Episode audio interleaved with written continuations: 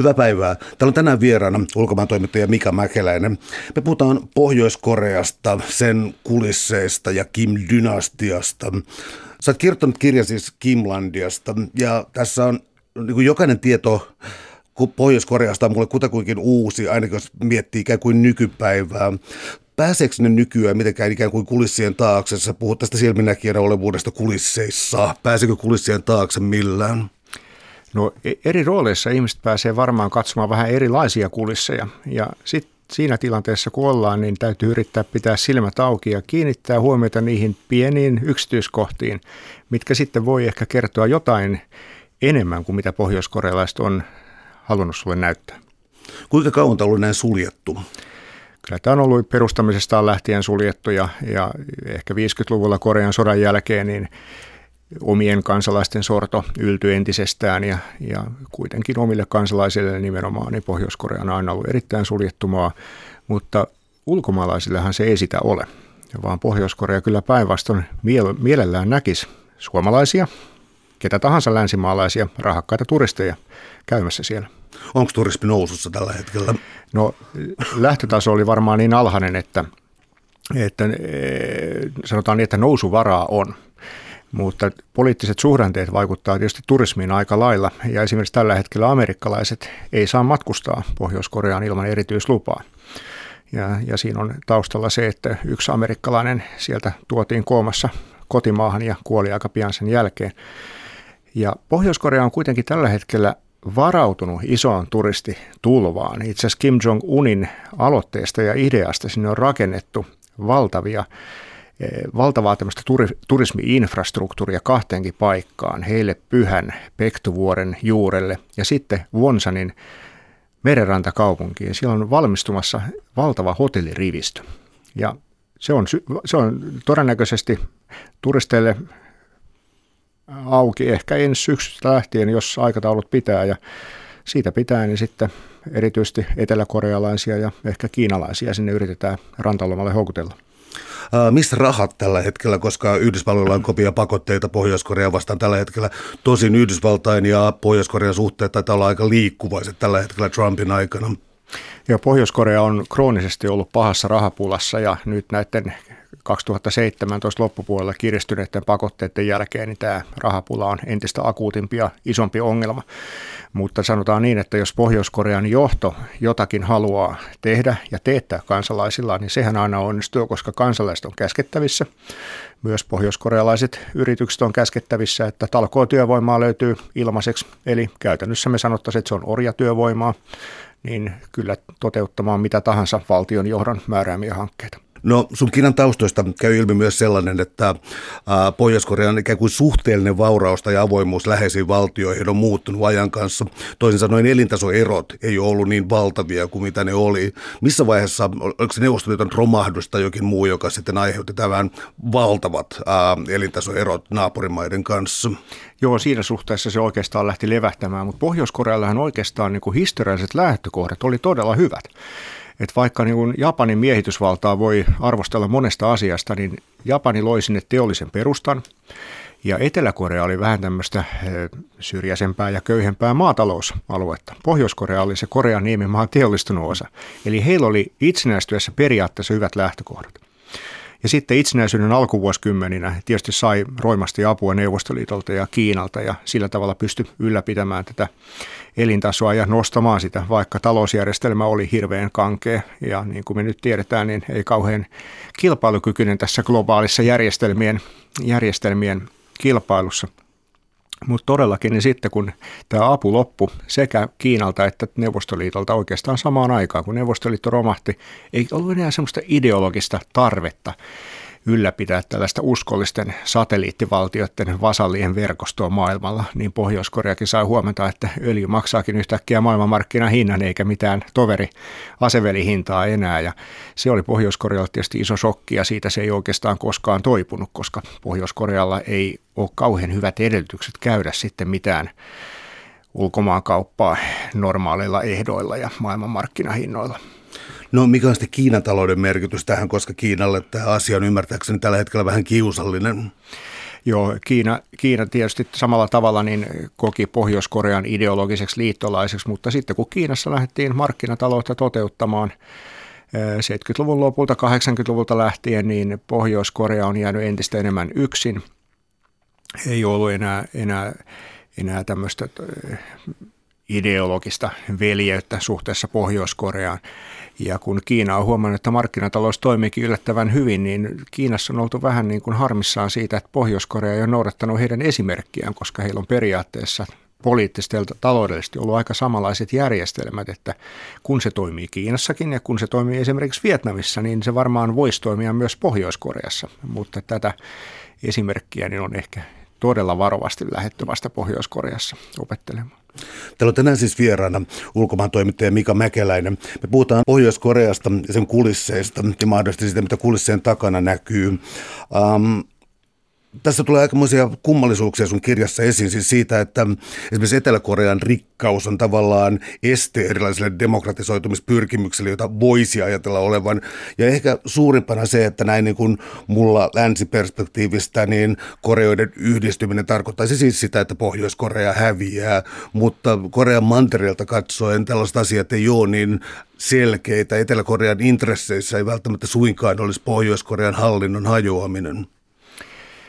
Joo, siis tota, jos ajattelee mitä Etelä-Korea haluaisi Pohjois-Korealta, niin olisi tietysti ensisijaisesti se, että Pohjois-Korea ei olisi tällainen eksistentiaalinen uhka Etelä-Korealle ja jatkuvasti sotilaallisesti uhitteleva kiusankappale siinä heti rajan takana hyvin lähellä pääkaupunkia Soulia. Taloudellisestihan he pystyisivät periaatteessa tämmöisestä varovaisesta yhdentymisestä molemmat hyötymään sillä tavalla, että Etelä-Korealla on sitä rahaa ja teknologiaa ja mahdollisuus sijoittaa ja investoida. Pohjois-Korealla taas paljon halpaa työvoimaa. Eli tä- tämmöisiä synergiaetuja on jonkun verran itse asiassa jo haettu. Sinne on perustettu tällaisia erityistalousalueita Pohjois-Koreaan, mutta nekin on vähän poliittisille suhdanteille alttiita ja se suurin yhteistyöhanke Kesongin teollisuusalue, se on tällä hetkellä jäissä. Se ja siellä toiminta loppu pari vuotta sitten ja sitä ei ole sen jälkeen uudestaan käynnistetty. Että kyllä siinä monen, monenlaista, monenlaista mutkaa on matkassa ennen kuin, ennen kuin he, kumpikin maa pystyisi näkemään tämän yhteistyön hedelmiä. Tässä taloudessa on yllättäviä seikkoja, koska mä olisin voinut kuvitella, tai kuvittelinkin itse asiassa, että Pohjois-Koreassa on jonkinlainen yllä, niin kuin keinotekoisesti ylläpidetty valuuttajärjestelmä, mutta ähm, epävirallinen valuuttajärjestelmä taitaa olla korvannut tavallaan tämän. Joo, tämä virallinen valuutta, niin se on ihan, siitä ei tarvitse oikeastaan välittää ollenkaan, se on paperilla ja se nyt näkyy jossain turistihotelleissa, mutta sillä ei ole käytännössä mitään merkitystä, että käytännössä niin Pohjois-Korean, Pohjois-Korean wonin valuuttakurssi määräytyy markkinoilla ja sitä nyt voi sitten halutessaan sanoa mustan pörssin kurssiksi tai mikä tahansa, mutta se on käytännössä ihan avointa ja pohjoiskorealaiset yritykset toimii avoimilla vapaa, vapaasti määräytyvien valuuttojen pohjalta ja siellä käytetään paljon myös ulkomaanvaluuttaa ja se on ihan laillista. Et mäkin olen nähnyt siellä ihan tavallisessa tavaratalossa, niin hinnat on sekä Pohjois-Korean voneissa että dollareissa. Ja paikalliset asukkaat voi käyttää kumpaa vaan ja itse asiassa usein käyttää myös Kiinan juoneja, että sitä löytyy sitten ihmisten takataskuista ja patjan alta niin aika monelta. No tässä voisikin puuttua esimerkiksi sellaiseen kummallisuuteen, että tavarataloissa, joita, joita Pyongyangissa äh, kaksi ainakin mainitset tuolta, ähm, hinnoittelussa on sellaisia kummallisia asioita, että esimerkiksi äh, pesukoneet olivat kalliimpia kuin mitä ne on lännessä, ja siis Kiinan tuontitavaraa tuntuu olevan kaikki, mutta mikä tässä hintajärjestelmässä tapahtuu sillä tavalla, että siellä voi olla jopa niin kuin ikään kuin kalliimpia kotitalous- ja esineitä kuin mitä lännessä on? No se johtuu siitä, että kaikki tuontitavara niin eh, periaatteessa kaikki Pohjois-Korea yrittää korvata tuontia omalla tuotannollaan oikeastaan alalla kuin alalla, mutta esimerkiksi kotitalouskoneessa niin tietysti se laatu ei, ei yllä sille tasolle, mitä se on Kiinassa ja lännessä ja sen takia hirveän paljon kulutustavaraa tuodaan käytännössä Kiinasta – ja sitä tuodaan jonkin verran itse asiassa myös mutkan kautta Etelä-Koreasta, mutta se pitää brändätä uudestaan, koska etelä-korealaisia tuotteita siellä ei voi avoimesti myydä. Ne on, ne on vihollisen tuotteita. Mutta jos me puhutaan vaikka näistä pesukoneista, niin ne on aika, se on aika iso ja painavaa tavaraa, eli sen ihan sen kärrääminen Pohjois-Koreaan niin ei ole ihan helppoa. Varsinkin jos se sitten pitää joissakin olosuhteissa niin salakuljettaa sinne eikä tuoda laillisesti, niin se, se tätä hintaa tuntuu lisäävän. Mutta sitten toisaalta niin kyllä sieltä löytyy paljon semmoista kulutustavaraa, joka on lähestulkoon Kiinan hinnoissa ja halvempaa kuin Suomessa. Ja se vaan kertoo siitä, että kyllä tämä rajakauppa toimii ja tavaraa kulkee Kiinasta Pohjois-Koreaan todella paljon. Ja, ja sen takia niin kuin tällaista patoutunutta kysyntää ei ehkä pääse syntymään, että siitä tavarasta kauhean korkeita hintoja välttämättä saisi Pohjois-Koreassa. Ja se, että tämä toimii näin hyvin, niin johtuu siitä, että Pohjois-Koreassa on syntynyt tämmöinen maanalainen markkinatalous. Et kyse ei ole enää vaan siitä, että valtio tuo tätä tavaraa Kiinasta ja myy omissa valtion kaupoissaan tavarataloissa tai muualla, vaan yksityiset kansalaiset ja pienyritykset pystyy käymään enemmän tai vähemmän laillista tai laitonta rajakauppaa, tuo todella paljon tavaraa Kiinasta ja myy sitä tämmöisillä markkinatoreilla. Nämä markkinatorit on 90-luvulla syntynyt ilmiö. Sitä ennen Pohjois-Korean valtio yritti ruokkia kansalaisensa. Siellä oli säännöstelykupongit ja sä sait niinku niitä säännöstelykuponkeja vastaan tietyn määrän ruokaa ja joskus hyvässä lykyssä jotain kulutustavaroitakin hyvin subventoituun hintaan tai ilmaiseksi valtiolta. Mutta 90-luvun nälänhärän aikana tämä järjestelmä romahti aika totaalisti ja silloin kansalaiset joutuivat itse huolehtimaan toimeentulostaan ja ruoastaan ja silloin syntyi tämmöinen maanalainen markkinatalous ja siitä se on vaan kasvanut koko ajan. Ihmiset joutuu ottamaan ohjat ikään kuin omiin käsinsä. Jos meidän selviytyä, niin piti itse ruveta tienaamaan rahaa, piti itse ruveta hankkimaan, kasvattamaan, keräämään, ostamaan sitä ruokaa. Ja, ja näin syntyi markkinatorit ja ne on vähiten, vähitellen sitten vakiintunut siellä niin, että niin valtiokin on joutunut käytännössä hyväksymään, että meillä on nyt tällainen markkinatalous, meillä on meillä on toreja, kauppahalleja ja valtio on ruvennut sitten verottamaan tätä. Tuloerot sun kirjassa on välillä siis täysin absurdeja. Virkamiespalkka liikkuu jossain 0,3-0,6 euron välissä, jolla ei todellakaan siis pärjäsi ollenkaan. Siitä huolimatta osa näistä, sanoisiko ylellisyystarvikkeita, mitä Pyongyangissa jonkin verran on, niin niiden hinnat, tai siis niiden välinen suhde on täysin absurdi, se ei ole mikään kurssi. Toisin sanoen, kuten sä toteat, niin ähm, tulon ikään kuin tulotaso ja ansiotaso muuten ei ole minkäänlaisessa suhteessa tavallaan toisiinsa. Mistä tämä erotelma syntyy? Joo, tämä on, tämä on iso, iso vyyhti ja hirveän tärkeä asia Pohjois-Korean ymmärtämiseksi, että viralliset palkat ja käytännössä ihmisten tulotaso on kaksi täysin eri asiaa valtio maksaa virallisia palkkoja, jotka on ihan taskurahaa. Ne voi olla useimmiten alle euron luokkaa. Eli niillä ei tee mitään. Se vaan kertoo siitä, että ihmisten on pakko käydä valtion osoittamissa työpaikoissa, ehkä vähän teeskennellä tekevänsä töitä ja valtio teeskentelee maksavansa heille jotain palkkaa siitä hyvästä. Käytännössä Useimpien ihmisten kotitalous toimii niin, että vaimo, perheen äiti onkin rekisteröitynyt kotiäidiksi, jolloin hänellä ei ole tämmöistä valtion työvelvoitetta. Eli hän voi puuhata omia bisneksiään samalla kun mies käy tienaamassa surkeita palkkaa jossain valtion yhtiössä. No miehen asema ei ole ihan niin onneton käytännössä, koska usein sitten näihin valtion työpaikkoihin liittyy muita etuja kuin se on pieni palkka. Esimerkiksi jos on tekemisissä millä tahansa tavalla hyödykkeiden tai palveluiden jakamisen kanssa, niin siinä on loistavat mahdollisuudet korruptiolla rikastumiseen. Eli tota, näissä valtion työpaikoissa voi myydä ikään kuin kassan ohi sekä tavaraa että palveluksia ja, ja jonotuspaikkoja ja näin. Ja tällä tavalla koneistoa rasvataan lahjuksilla, jotka tulee tavallisilta kansalaisilta ja valuu sitten tässä virkamiesketjussa alas ja ylöspäin. Mutta nämä valtion työpaikat tosiaan pystyy tarjoamaan erilaisia epävirallisia etuja. Ne voi olla tavaraa halvalla, ne voi olla mahdollisuus rikastua korruptiolla tai jotain muuta, mutta peruspalkka näillä valtion, näissä valtion työpaikoissa on todella huono. Siellä on olemassa joitakin sellaisia mallityöpaikkoja, jotka on vähän enemmän markkinatalouden piirissä niin, että ne pystyy ostamaan ja myymään työvoimaa ja ostamaan ja myymään raaka-aineita ja hyödykkeitään markkinatalouden ehdoilla ohi tämän valtion virallisen suunnittelujärjestelmän ja tavallaan sitten mitä pystyy tuottamaan yli näiden valtion kiintiöiden, niin sille voi tehdä mitä tahansa. Ja se antaa sitten näille yrityksille mahdollisuuden myös palkata työvoimaa ja satsata, satsata työvoimaan tällä tavalla. Eli palkat voi olla moni kymmen tai moni satakertaisia näihin onnettomiin virallisiin valtion palkkoihin nähden. Mutta siitä huolimatta, tosiaan pohjois-korealaisessa perheessä se nainen, joka ei ole useimmiten valtion töissä, niin pystyy tienaamaan paljon paremmin sillä, että hän on mukana täysin rinnoin tässä yksityisessä markkinataloudessa.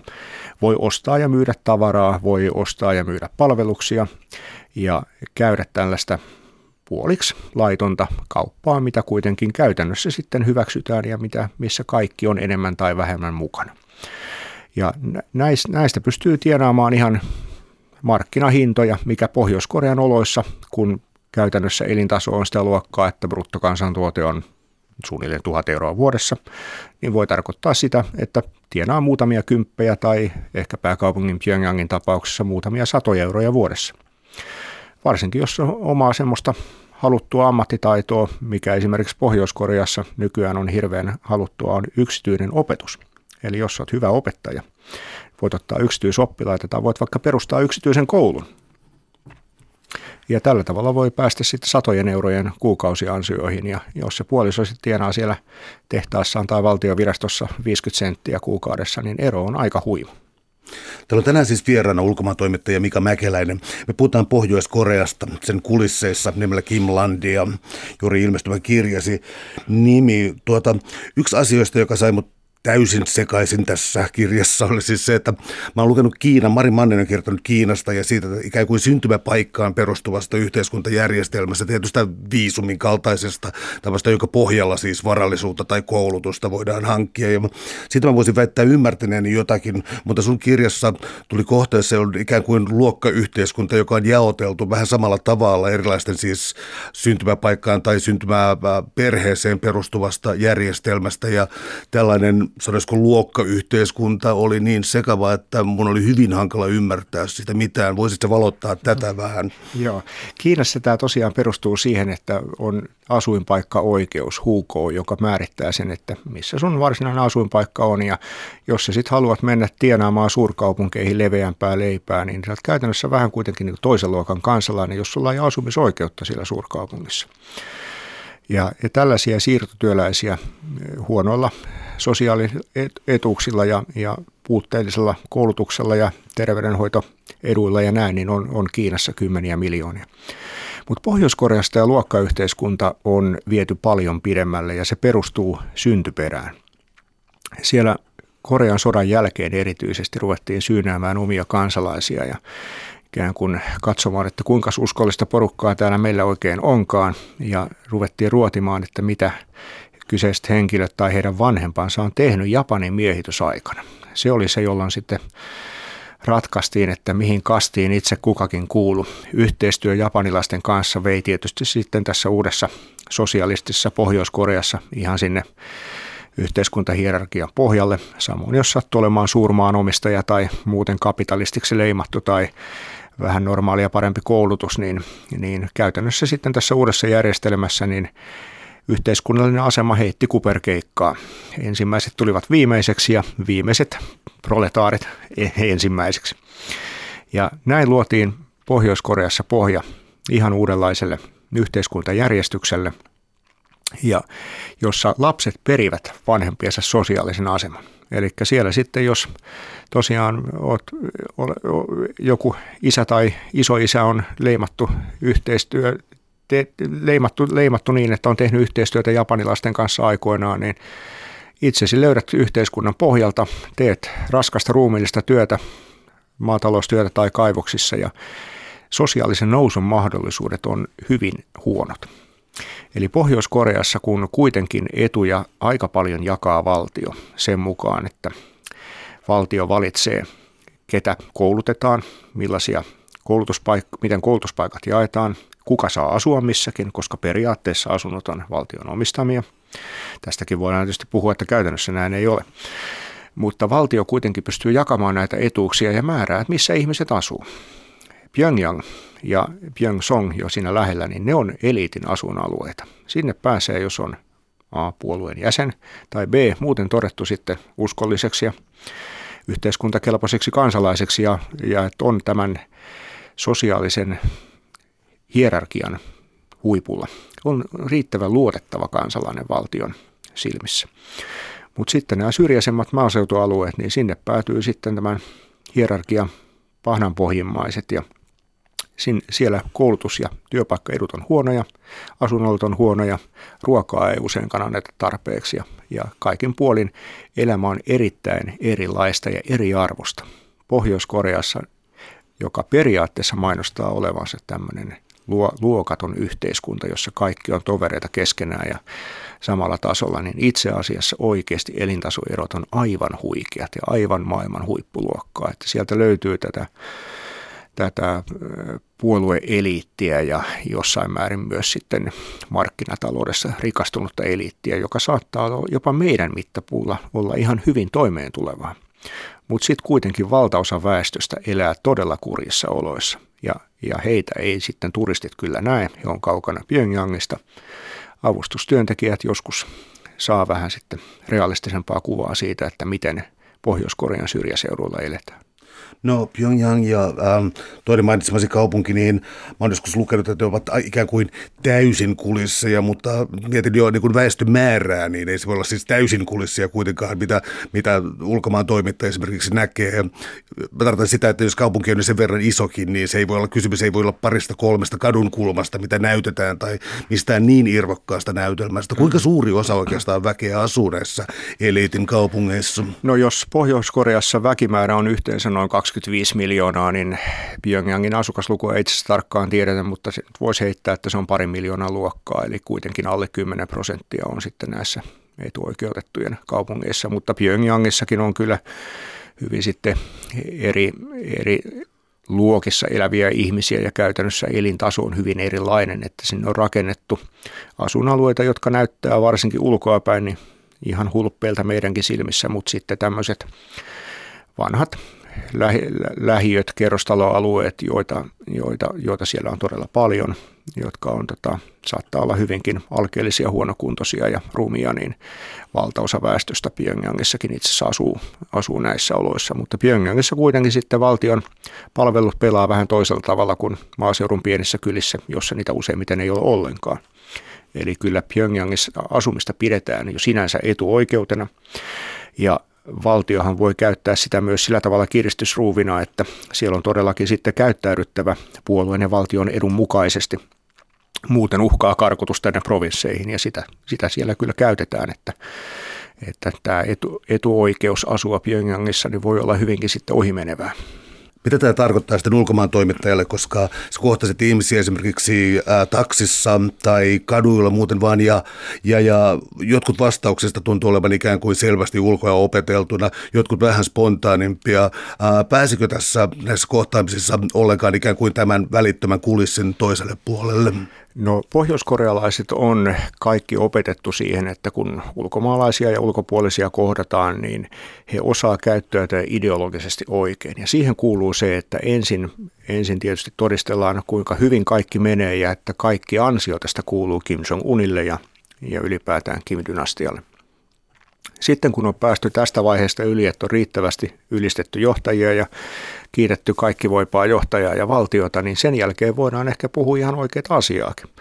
Et kun sitä keskustelua pystyy jatkamaan tarpeeksi, niin sitten voidaan päästä tämmöiselle konkretian tasolle, että no mutta mitä sun elämään niin kuin oikeasti kuuluu ja, ja mitä sä oot tänään tekemässä, millaisia ilon ja surun aiheita sulla kenties on ja toiveita tulevaisuuden ja elämän suhteen ja mitä lapset voi ja mitä ne suunnittelee ja, kaikkea tällaista. Kyllä siellä sitten päästään puhumaan tällaista ihan normaalia kanssakäymistä, mutta sillä isolla rajoituksella, että tietenkään ei voi olettaa, että pohjoiskorealaiset uskaltaisi missään yhteydessä lausua mitään poikkipuolista tai millään tavalla arvostella sitä heidän ideologiaa, heidän johtajaansa, heidän valtiotaan, koska se olisi äärimmäisen epäisänmaallista ja rikos Pohjois-Koreassa.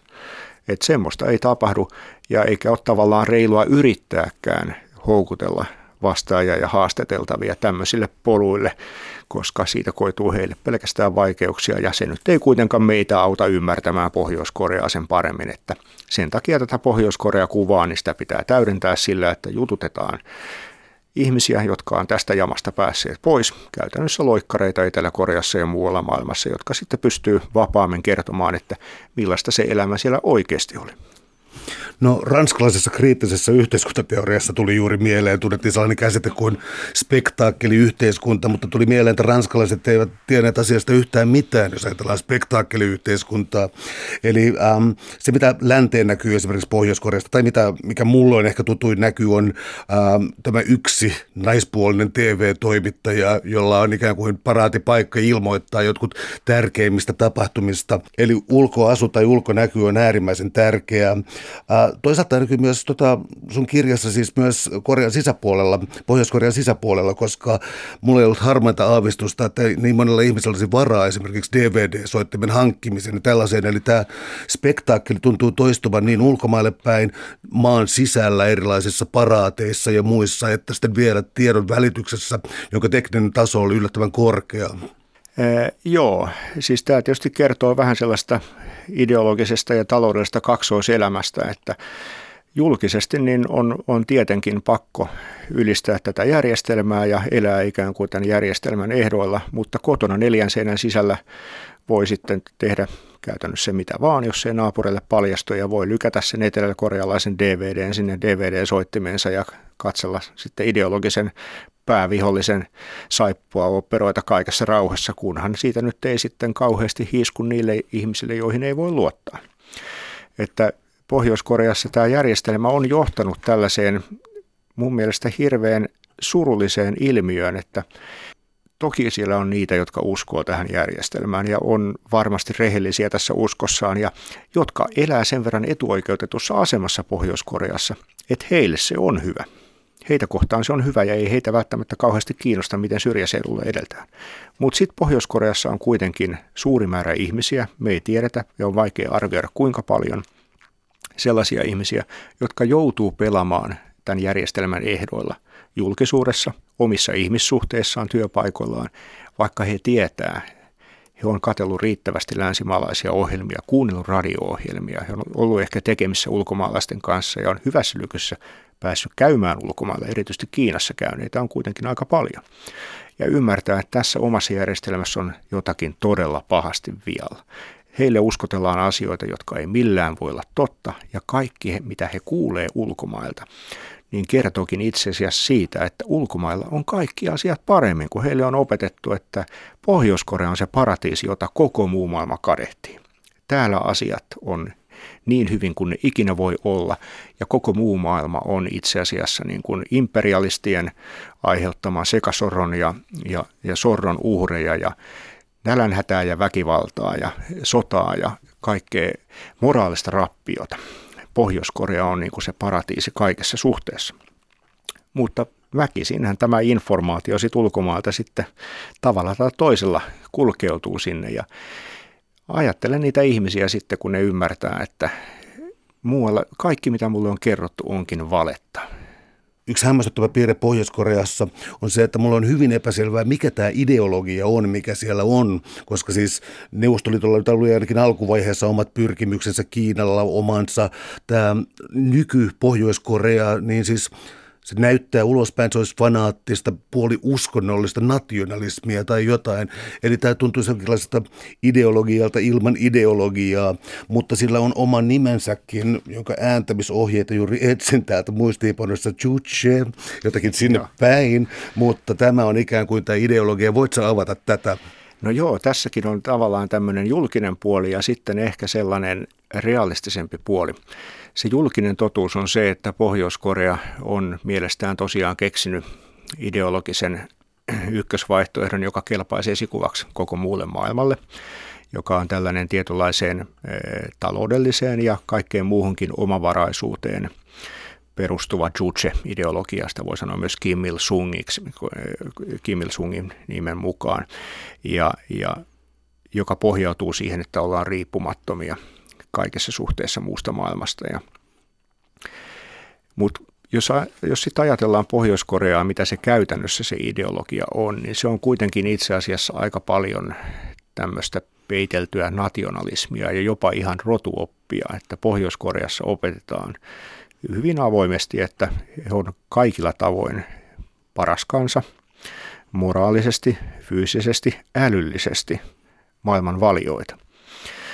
Et, et he on ihmiskunnan kehityksen huippu eräällä tavalla. Heillä ei ole myöskään mitään tämmöistä pakottavaa syytä eikä ole tämmöistä poliittista korrektiutta sen suhteen, että muihin ulkomaalaisiin ihmisiin tai muun rotusiin pitäisi suhtautua jollakin lailla tasa-arvoisesti. Ja ehkä kaikkein eniten tämä näkyy suhtautumisessa amerikkalaisiin, koska heille on pienestä pitäen opetettu, että amerikkalaiset on ideologisia vihollisia ja heitä ei oikeastaan nähdä edes ihmisinä. He on enemmän jotain ihmissusia, jotka niin kuin vaan sortaa ja raiskaa ja tappaa muita ihmisiä. Erityisesti eteläkorealaiset on pohjoiskorealaisen virallisen totuuden mukaan vain niin kuin amerikkalaisen ikeen alla ja käytännössä siellä orjan asemassa. Ja Pohjois-Korea voisi jossakin välissä varmasti vapauttaa heidät tästä kurjasta kohtalosta.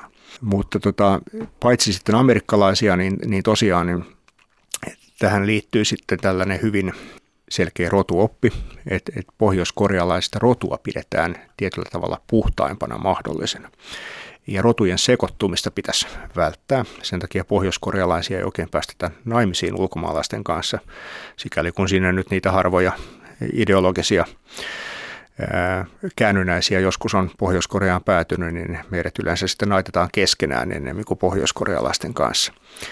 Ja tästä rotuopista on myös se traaginen seuraus, että kun sitten Pohjois-Koreasta ihmisiä pakenee Kiinan puolelle. Valtaosa heistä on naisia, koska naiset pystyy liikkumaan Pohjois-Koreassa vapaammin ja he käyvät paljon tätä rajakauppaa. Niin valtaosa loikkareistakin on naisia ja kun nämä naiset sitten Pohjois-Koreasta päätyy Kiinaan, niin joko omasta halustaan tai pakotettuina, niin usein päätyvät sitten suhteisiin kiinalaisin kanssa. Ja jos tällaisesta liitosta syntyy lapsia, niin heitä pidetään Pohjois-Koreassa täysin arvottomina. Ja, ja mäkin itse asiassa pohjois-korealais-kiinalaista pariskuntaa etsiessäni tuolla Kiinassa, niin törmäsin tällaiseen tapaukseen, että pariskunnalle oli tullut ero ja nainen oli, oli jättänyt sitten poikansa miehen, kiinalaisen miehen hoteisiin, koska tämmöisellä kiinalais-pohjois-korealaisella lapsella ei olisi mitään tulevaisuutta missään koreala- pohjois-korealaisessa yhteiskunnassa. No, hän on todennut, tämä nainen on todennäköisesti päätynyt Etelä-Koreaan tai jonnekin, me ei tiedetä. Mutta kun on sitten sellaisia tapauksia, että pohjoiskorealaisia on jäänyt kiinni Kiinassa ja heillä on ollut lapsia tai he on ollut raskaana, niin heidät on, lapset on voitu jopa surmata tai heille on tehty pakkoabortteja, koska Pohjois-Koreassa ei todellakaan siedetä sitä, että pohjoiskorealaiset naiset menee naimisiin muun maalaisten, kiinalaisten tai muiden miesten kanssa. Täällä on tänään siis vieraana ulkomaantoimittaja Mika Mäkeläinen. Me puhutaan Pohjois-Koreasta, sen kulisseesta ja todellisuudesta. Me puhutaan kuitenkin diktatuurista ja minkälaisia arvioita on esitetty sitten vankileireistä tai teloituksista ja tämän kaltaisista asioista, joita ei kuitenkaan voi unohtaa tässä yhteydessä. No kaikki, kaikki arviot vankileireistä ja ylipäätään rangaistusjärjestelmästä niin perustuu yleensä loikkareiden antamiin tietoihin – Mulla ainakaan ei ole tiedossa, että kukaan länsimaalainen olisi koskaan päässyt vankileirille näkemään sisältäpäin, millaista siellä on, tai ainakaan palaamaan kertomaan siitä. Eli meidän tiedot on jossain määrin rajallisia ja jossain määrin hiukan vanhoja, koska tietysti viivellä tulee. Ja ylipäätään näiltä vankileireiltä niin aika harvat sitten hengissä ja terveenä vapautuu. Mutta sen perusteella, mitä me tiedetään, niin noin lonkalta voisi ehkä arvioida, että vankileirillä on ehkä 150 000 ihmistä, voi olla enemmänkin, joista poliittisia vankeja on ehkä, tämäkin nyt on ihan vain arvio, niin noin kaksi kolmasosaa. Ja varsinkin poliittisia rikoksia pidetään kaikista rikoksista raskaimpina siellä. On, on hyvin tavallista, että he eivät sieltä hengissä selviä, eli kyllä näillä vankileireille kuolee järkyttävät määrät ihmisiä. No millä tavalla tämä vaikuttaa sitten, tota, puhuit tästä ikään kuin rotuopista, mikä tässä on, ja meillä on tämä Pohjois-Korea ja Etelä-Korea jaottelu, joka on kuitenkin verrattain nuori, on ikäpolvi, joka muistaa nämä tapahtumat, mm. on ollut eräänlaista liennytyspolitiikkaa, jossa nyt ihan viime vuosina perheet ovat nähneet toisiaan, tai sukulaiset on nähneet toisiaan, eli ää, Etelä-Korea nähdään siis taatusti ideologisena vihollisena, mutta entäs sitten ikään kuin nationalistisena tai jonkinlaisena etnonationalistisena ryhmänä, miten Etelä-Koreaa tällä tavoin katsotaan? Joo, kyllä eteläkorealaiset on ihan sitten veljiä ja sisaria niin kuin siinä rodullisessa mielessä, eli Pohjois-Korea ehkä näkeekin tällaisena missionaan koko Korean niemimaan yhdistämisen, yhdistämisen ja eteläkorealaisten pelastamisen tästä Yhdysvaltain ja kapitalismin ikeestä. E, tällä tavalla heitä, heitä kyllä kohdellaan ikään kuin tasaveroisina, mutta vähän niin kuin onnettoman kohtalon kokeneena veljinä näistä sukulaistapaamista täytyy muistaa, että nämä rajoitukset on tietysti, nämä on nimenomaan Pohjois-Korean rajoituksia ja Etelä-Korealla ei tietysti ole mitään sitä vastaan, että kun näitä sukulaistapaamisia olisi vaikka kuinka paljon, mutta ne on ollut hyvin rajoitettuja just sen takia, että Pohjois-Korea ei halua, että oma väestö oppii tietämään ja tuntemaan eteläkorealaista todellisuutta. Se veisi pohjan Pohjois-Korean omalta propagandalta. Mä en tiedä, onko jonkinlainen paradoksi. Mun mielestäni on ainakin jonkinlainen paradoksi se, että kun puhutaan mahdollisesta koreoiden yhdistymisestä, se kuuluu nimenomaan pohjoiskorealaiseen retoriikkaan eikä niinkään eteläkorealaiseen. Eli tämä yhteys tästä kansan yhtenäisyydestä, se jollakin tavoin on edelleen elossa Pohjois-Koreassa, vaikka se kuulostaa paradoksaalisesta länsimaisen päin. Mm. Eli mistä tämä johtuu, tämä ikuinen... No, no se johtuu siitä, että Pohjois-Koreassa tietysti ylipäätään ei, ei voi ajatella toisin kuin valtio käskee ajattelemaan, ja valtion ideologiaan kuuluu se, että Koreat ennen pitkään yhdistyvät, pohjoisen ehdolla tietysti, jolloin pohjoiskorealaisten kuuluu ajatella niin, että yhdistyminen on hyvästä ja ennen pitkään näin tapahtuu. Mutta Etelä-Koreassa tietysti ihmiset saa ajatella tästä asiasta niin kuin haluavat ja siellä paljastuu tämmöinen valtava sukupolvien ero. Että se sukupolvi, joka on, jolla on jotain muistoja, käytännössä eläkeikäiset nykyisin, jolla saattaa olla jotain muistoja yhtenäisestä Koreasta, niin monesti heillä on tämmöistä nostalgista kaihoa tähän yhteiseen Koreaan ja, ja sellaista pientä toivetta, että jospa se joskus voisi toteutua, että me oltaisiin yhtenäinen kansakunta taas. Kun sen sijaan nuoret eteläkorealaiset on elänyt koko elämänsä itsenäisessä Etelä-Koreassa, joka on ollut hyvin vähän tekemissä Pohjois-Korean kanssa. Ja Pohjois-Korea ei normaali ulos oikeastaan millään tavalla näy Etelä-Koreassa. Pohjois-korealaista kulttuuria ei tietenkään näy Etelä-Koreassa. Poliittinen ideologia, sen mainostaminen on ollut Etelä-Koreassa myös kiellettyä. Eteläkorealaiset on kasvanut ikään kuin siinä olisi iso musta aukko heidän ja Kiinan välissä, eikä mitään Pohjois-Korean valtiota.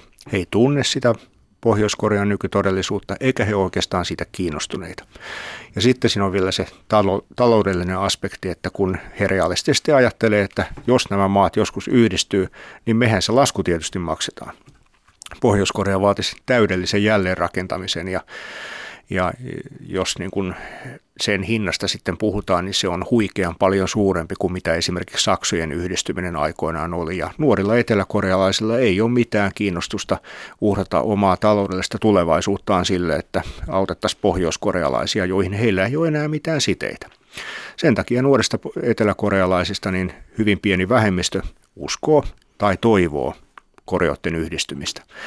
He on oikein tyytyväisiä eteläkorealaiseen vapaaseen markkinatalouteen ja ylipäätään vapaaseen ja hyvin vauraaseen maahan, jonka elintaso on Suomen luokkaa. Ja sitten jos pitäisi ristiksi ottaa yksi Aasian köyhimmistä valtioista, jossa edelleen ihmiset ei saa tarpeeksi ruokaa, niin, niin sehän on tal- valtava taloudellinen uhraus ja siihen nuoret eteläkorealaiset ei ole valmiita halveksutaanko pohjoiskorealaisia? Onko edes tällaista suhdetta? Onko niin alentuvaa suhtautumista heihin? On, ja se, se näkyy siinä, että miten suhtaudutaan pohjoiskorealaisiin loikkareihin Etelä-Koreassa. Ja, ja se onkin pohjoiskorealaisille loikkareille usein kova paikka, että kun he toivovat ja kokevat, että he on nyt vihdoinkin päässyt vapaaseen maahan ja maailmaan, niin he huomaakin, että ei heitä pidetäkään minään. Heitä, heitä kohdellaan kohdellaan vähän alentuvasti siellä Etelä-Koreassa. Heidän aksenttiaan pidetään muukkamaisena, maalaismaisena, erilaisena. Ja he huomaavat, että heidän koulutuksellaankaan ei oikeastaan tee mitään markkinataloudessa. He ei ymmärrä ja osaa toimia markkinataloudessa. Ja eteläkorealaiset elää omaa elämäänsä, he joutuu löytämään paikkansa siinä uudessa yhteiskunnassa ja se on usein heille hirveän vaikeaa ja he kokee joutuvansa selkeästi toisen luokan kansalaisiksi Etelä-Koreassa, vaikka ovat riskeeranneet elämänsä ja päästäkseen sinne Etelä-Koreaan, niin, niin moni sitten näissä odotuksissaan sitten joutuu myös pettymään ja jonkun verran niitä loikkareita on sitten myös palannut takaisin Pohjois-Koreaan. Täällä on tänään siis vieraana ulkomaan toimittaja Mika Mäkeläinen. Me puhutaan Pohjois-Koreasta, sen kulisseista. Mä mainitsin nyt tuossa aiemmin, että mua hämmästytti, kuinka paljon DVD-soittimia esimerkiksi löytyy Pohjois-Koreasta. Mutta oma lukussa siis internet, joka on tavallaan Pohjois-Koreassa eräänlainen valtiollinen intranet, mutta siinä vaiheessa, kun mä tulkitsin sun kirjaa jo sillä tavalla, että siellä ei voi olla minkäänlaisessa kommunikaatiossa, niin sitten tuli vastaan älypuhelimet ja kännykät, ja niiden käyttö onkin sitten yleisempää. Voisitko avata tätä sosiaalista verkoston maailmaa. Joo, se mikä Pohjois-Koreassa on iso muutos ollut, ollut ehkä viimeisen kymmenen vuoden aikana on, että nämä kännykät on tullut todella laajaan käyttöön ja siellä on nyt suunnilleen 6 miljoonaa kännykkäliittymää noin 25 miljoonan asukkaan maassa, eli se on siihen elintason nähden se on todella paljon. Ja se on pohjoiskorealaisille kyllä dramaattisesti muuttanut sitä heidän elinpiiriään, koska he ei edelleenkään voi matkustaa kauhean helposti maan osasta toiseen sen takia, että liikenneyhteydet on erittäin huonot ja matkustaminen on luvan varasta. Eli se maksaa rahaa ja, ja on vaivalloista ja vaikeaa. Niin sen takia on ollut ihan vallankumouksellista se, että he voi soittaa esimerkiksi sukulaisille toiselle, toiselle puolelle maata – ja, ja se on ollut myös hyvin tärkeä tekijä tässä markkinatalousmurroksessa, että on pystytty esimerkiksi hintoja ja tavaroiden saatavuutta vertailemaan maan eri osien välillä ja myös sitten sitä kautta niin tasottamaan, tasottamaan näitä markkinatalouden edellytyksiä ihan, ihan syrjäkyliä myöten. Ja ihmiset on pystynyt tuomaan tavaroitaan ja palveluksia markkinoille näiden kännyköiden avulla. Mutta kaikki tämä tapahtuu tosiaan Pohjois-Korean sisällä. Ja heillä on myös oma verkkonsa, käytännössä tämmöinen maalaajuinen intranet, Kwangmyong, mutta siitä ei ole mitään yhteyttä ulkomaailmaan. Ihan samalla tavalla kuin pohjoiskorealaisten käyttämästä kännykkäverkosta ei ole mitään yhteyttä ulkomaailmaan. He voi soittaa toisilleen, mutta he ei voi soittaa ulkomaille, eikä ulkomailta voi soittaa tavallisille pohjoiskorealaisille. Siellä on sitten ihan erikseen toinen kännykkäverkko, jota käyttää esimerkiksi maassa olevat turistit ja diplomaatit ja muut ulkomaalaiset. Ja sen verkon käyttäjät voi soittaa ulkomaille. Ja voi vaikka sitten, heillä on myös datayhteys, niin voi vaikka twiittailla suoraan livenä Pyongyangista, että se onnistuu kyllä nykyään. Halpaa se ei ole, se on aika kallista, mutta se onnistuu. Mutta näin tavallaan pyritään kuitenkin varjelemaan omia kansalaisia kaikilta ulkomaalaisilta vaikutteilta, että heidät pidetään siellä omassa verkossaan ja ulkomaalaiset omassaan ja näiden välillä ei ole yhteyttä. Ja samoin sitten tosiaan netin kanssa, että Pohjois-Koreassa on internetyhteyksiä, mutta se on, ne on erittäin tarkkaan rajattuja, että kuka saa niitä käyttää ja millä tavalla niitä saa käyttää. Ja niitä valvotaan hyvin tiukasti. Sen sijaan tavallisille kansalaisille on sitten tämä maan sisäinen intranet avoin ja sinne on laitettu vain sellaista sisältöä, mikä ei ole sitten ideologisesti vaarallista, ja, mutta josta saattaa sitten kuitenkin tietysti olla monelle, monelle hyötyä ja hyvin paljon tämmöistä oppimateriaalityyppistä sisältöä. Entä tällainen kyberturvallisuus, koska ähm, silloin kun länsimaissa esimerkiksi tapahtuu jotain laajaa hakkerointia, oli se Yhdysvaltain demokraattinen puolue tai mistä ikinä onkaan kyse, niin jäljet ei välttämättä suinkaan johda Venäjälle, vaan Pohjois-Korea on yksi kiinnostavista alueista tämän suhteen. Eli vaikuttaa siltä, että siellä olisi paljonkin osaamista, jota voidaan käyttää siis kyberturvallisuuden tai siis pikemminkin kybersodankäynnin välineenä. Joo, tämä on ollut selkeästi semmoinen prioriteetti Pohjois-Korealle, että tätä kyber osaamista ja kykyjä on siellä kehitetty ja itse asiassa ikäluokan valiot yritetään värvätä, värvätä IT-osaajiksi nykyisin. Ja, ja siihen on ehkä useampiakin syitä. Yksi on, yksi on ihan puhdas rahan hankinta, eli Pohjois-Koreassa – kun on perinteisesti valtio hankkinut tuloja paitsi erilaisella laillisella raaka-aineiden kaupalla ja muulla vastaavalla, niin Pohjois-Koreassa on myös pitkät perinteet erilaisella kansainvälisellä rikollisuudella. Ja, ja nykyään tuntuu siltä, että kaikkein tuottavin ala on erilainen kyberrikollisuus. Että siellä on harrastettu pankkiryöstöjä pankin tililtä on esimerkiksi saatu 80 miljoonaa dollaria Yhdysvalloista rosvottua. Toinen tapa on sitten hakkeroida esimerkiksi näitä virtuaalivaluuttojen pörssejä tai omistajia ja, ja sitä kautta on ilmeisesti saatu satoja, satojen miljoonien eurojen arvosta valuuttaa Pohjois-Koreaan. Tämä on todennäköisesti pääosin valtion varaan hankintaa, mutta ei ole täysin poissuljettua, etteikö pohjoiskorealaiset voisi käyttää näitä, tätä tietotaitoa myös sitten ihan omaksi hyväkseen ja, ja, ja, ja oma etu mielessään.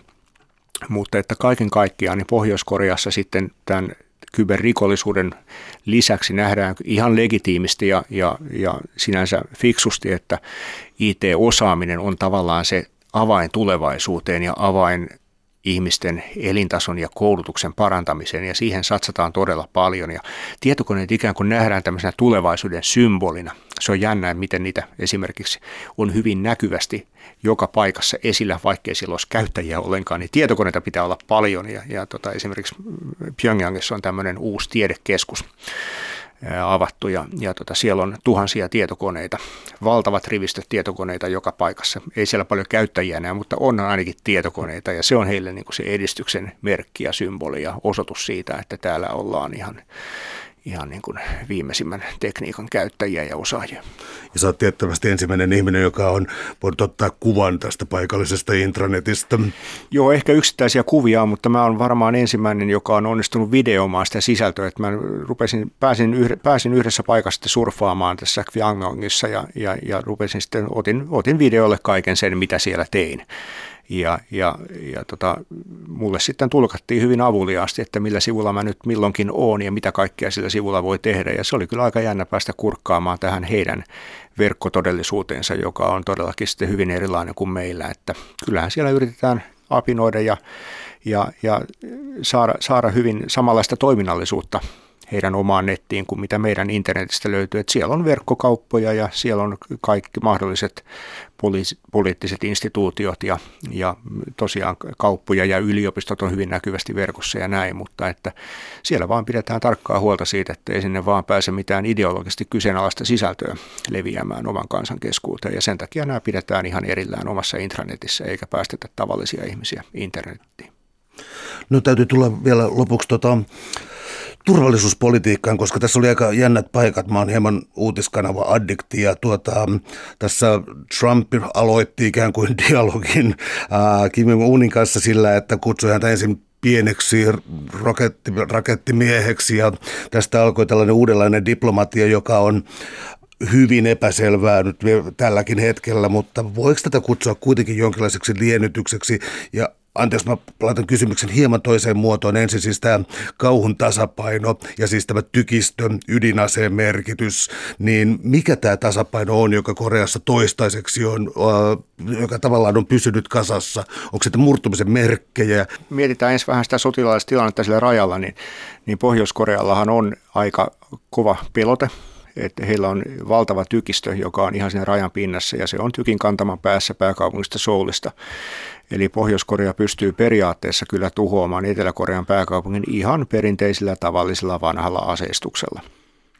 Ja se on, jo, se on jo sinänsä aika hyvä pelota, mutta sen lisäksi Pohjois-Korealla on ilmeisesti aika suuret varastot biologisia ja kemiallisia aseita, joista ei todella kyllä sitten tarkkaan tiedetä, että mitä ja kuinka paljon, mutta näitä uskotaan olevan. Ja sitten Pohjois-Korealla on ohjusteknologiaa, eli he voi sitä, näitä biologisia ja kemiallisia aseita myös levittää aika tehokkaasti siihen lähiympäristöön, ja tämä koskee nimenomaan sitten Etelä-Koreaa ja Japania. Mutta että Pohjois-Koreassa on ajateltu, että se ei riitä, vaan että se viime kädessä se ainoa kunnollinen pelote suurvaltaa vastaan on ydinase ja sitä siellä on sitten systemaattisesti kehitelty parikymmentä vuotta ja nyt ollaan jo siinä tilanteessa sitten, että heillä on toimiva ydinase, heillä on myös toimiva mannerten välinen ohjus ja he todennäköisesti pystyvät siihen ohjukseen laittamaan toimivan ydinlatauksen niin, että se yltää Yhdysvaltain mantereille. Eli heillä on toimiva ydinpelote Yhdysvaltoja vastaan voiko tätä nykyistä tilannetta pitää aitona liennytyspolitiikkana, koska siis Koreoiden välillähän on ollut erilaisia kausia kyllä, mutta nyt Yhdysvaltain osuus, joka siis on ikään kuin ydinase uhan alainen ensimmäistä kertaa, niin onko jotakin todellista liennytyspolitiikkaa mahdollista tehdä, koska siis tietysti Trumpia seuratessa ja sitten mulle, joka ei tiedä Pohjois-Koreasta mitään, mutta Kim Jong-unia katsoessa, niin vaikuttaa, että tässä olisi kaksi täysin irrationaalista hahmoa, mutta joskus valtiolle voi olla etu, että että niiden päämiehet näyttäytyy täysin irrationaalisena. Käytetäänkö tätä korttia hyväksi? No vai varmaan käytetään jo, mutta jos lähdetään tästä irrationaalisuudesta, niin sanotaan niin, että Kim Jong-un on ainakin ollut hyvin johdonmukainen ja ennustettava tässä toiminnassaan, että sillä, siltä puolelta ei ole tullut mitään erityisiä yllätyksiä. Hän on jatkanut samaa linjaa kuin, kuin hänen isänsä ja hän on kehittänyt tämän ydinaseen johdonmukaisesti ja nyt saavuttanut semmoisen tason, että se on toimiva ydinpelote. Ja Pohjois-Korea ei ainakaan tähän mennessä nyt tässä Trumpin aikana ole toiminut millään tavalla ennustamattomasti. Et, et he, on, he on kehittänyt ydinkokeilla – ydinasettaan ja on kehittänyt, kehittänyt ohjuskokeilla ohjuksiaan. Ja nyt molemmat alkaa olla siinä kunnossa, että kun näitä ohjus- ja ydinkokeita ei itse asiassa tässä nyt reiluun vuoteen on enää ollut, niin arvellaan, että, että ei tarvitse ollakaan. Ne on molemmat jo siinä jamassa, että heillä, he voi jatkaa tällaista ohjusten ja ydinaseiden massatuotantoa ja parantaa pelotettaan sillä tavalla. Toki varmaan jotain haittaa ja viivästyksiä aiheuttaa se, että he on nyt oma-aloitteisesti, mikä he on heidän näkemyksensä mukaan rauhanelle Yhdysvaltoja kohtaan, niin pidättäytynyt näistä jatkuvista ydinkokeista, mutta että tosiaan Pohjois-Korean linja tässä on ollut aika johdonmukainen. Sen sijaan Trumpin linjahan on, on vaihdellut aika lailla, että Trump valtansa alkuaikoina otti hyvin tiukan linjan Pohjois-Koreaan ja, ja tosiaan uhkaili siihen malliin, että monen asiantuntijan mielestä niin oltiin ydinsodan partaalla pahemmin kuin koskaan ehkä Kuuban ohjuskriisin jälkeen. Eli, eli tämä oli todella vakava tilanne 2017 loppupuolella, joka oikeastaan laukesi siihen, että Kim Jong-un uuden vuoden puheessaan otti tämmöisen teki rauhanaloitteen, halusi Pohjois-Korean mukaan Etelä-Korean talviolympialaisiin ja, ja, ja nä, siitä alkoi se liennytys Etelä-Korean kanssa ja Yhdysvaltain kanssa. Jos näin ei olisi käynyt, niin en tiedä missä tilanteessa nyt oltaisiin. Mutta se, mikä tässä epävarmuutta tuo tulevaisuuteen, on nyt se, että kun Yhdysvallat on koko ajan periaatteessa vaatinut Pohjois-Korean täydellistä peruuttamatonta ydinaseriisuntaa, niin sitä ei, ei yleisesti ottaen enää tutkijoidenkaan piirissä pidetä realistisena tavoitteena. Se on Pohjois-Korealle se viimeinen henkivakuutus ja minkä takia he siitä luopus. Eli, eli yleensä nähdään, että Pohjois-Korealla ei todellakaan ole aikomusta luopua näistä ydinaseistaan. Ja jos silloin Yhdysvallat härkäpäisesti pitää kiinni tästä tavoitteesta, niin silloin tulee törmäys jossain vaiheessa. Nämä tavoitteet ei ole yhteensopivia näillä mailla. Sen sijaan, jos Yhdysvaltain tavoitteena olisi se, että pystytään jollakin lailla – hallitsemaan tätä tilannetta, ehkä asteittaista ydinaseriisuntaa ja lisäämään luottamusta ja sillä tavalla vähentämään sitä todennäköisyyttä, että Pohjois-Korea turvautuisi ydinaseisiin tai että sillä olisi minkäänlaista tarvetta turvautua ydinaseisiin, niin se on niin sellainen realistisempi tavoite useimpien tutkijoiden mielestä. Ja, ja jos niin Yhdysvaltain hallinto Trumpin johdolla on tällaiseen, tavoitteeseen, tällaiseen tavoitteeseen valmis, niin silloin varmaan löytyy sitä yhteistä linjaa ja, ja, ja voidaan jatkaa tällä diplomatian tiellä. Ja, ja tällä hetkellä tietysti jää nähtäväksi, että minkälainen, minkälaisen linjan kumpikin maa tässä ottaa, että, että Pohjois-Korea esimerkiksi uudestaan koventaa otteitaan ja turvautua johonkin provokaatioon Etelä-Koreaa vastaan, mikä on ollut hyvin tavallista Pohjois-Korean ja Etelä-Korean historiassa. Tällä tavalla ikään kuin uhittelemalla osoitetaan, että ollaan tosissaan ja, ja että ollaan ikään kuin saavuttu sille rajalle, mistä he eivät voi enää tinkiä. Suuret kiitos keskustelusta, Mika Mäkeläinen. Oli ilo. Kiitos.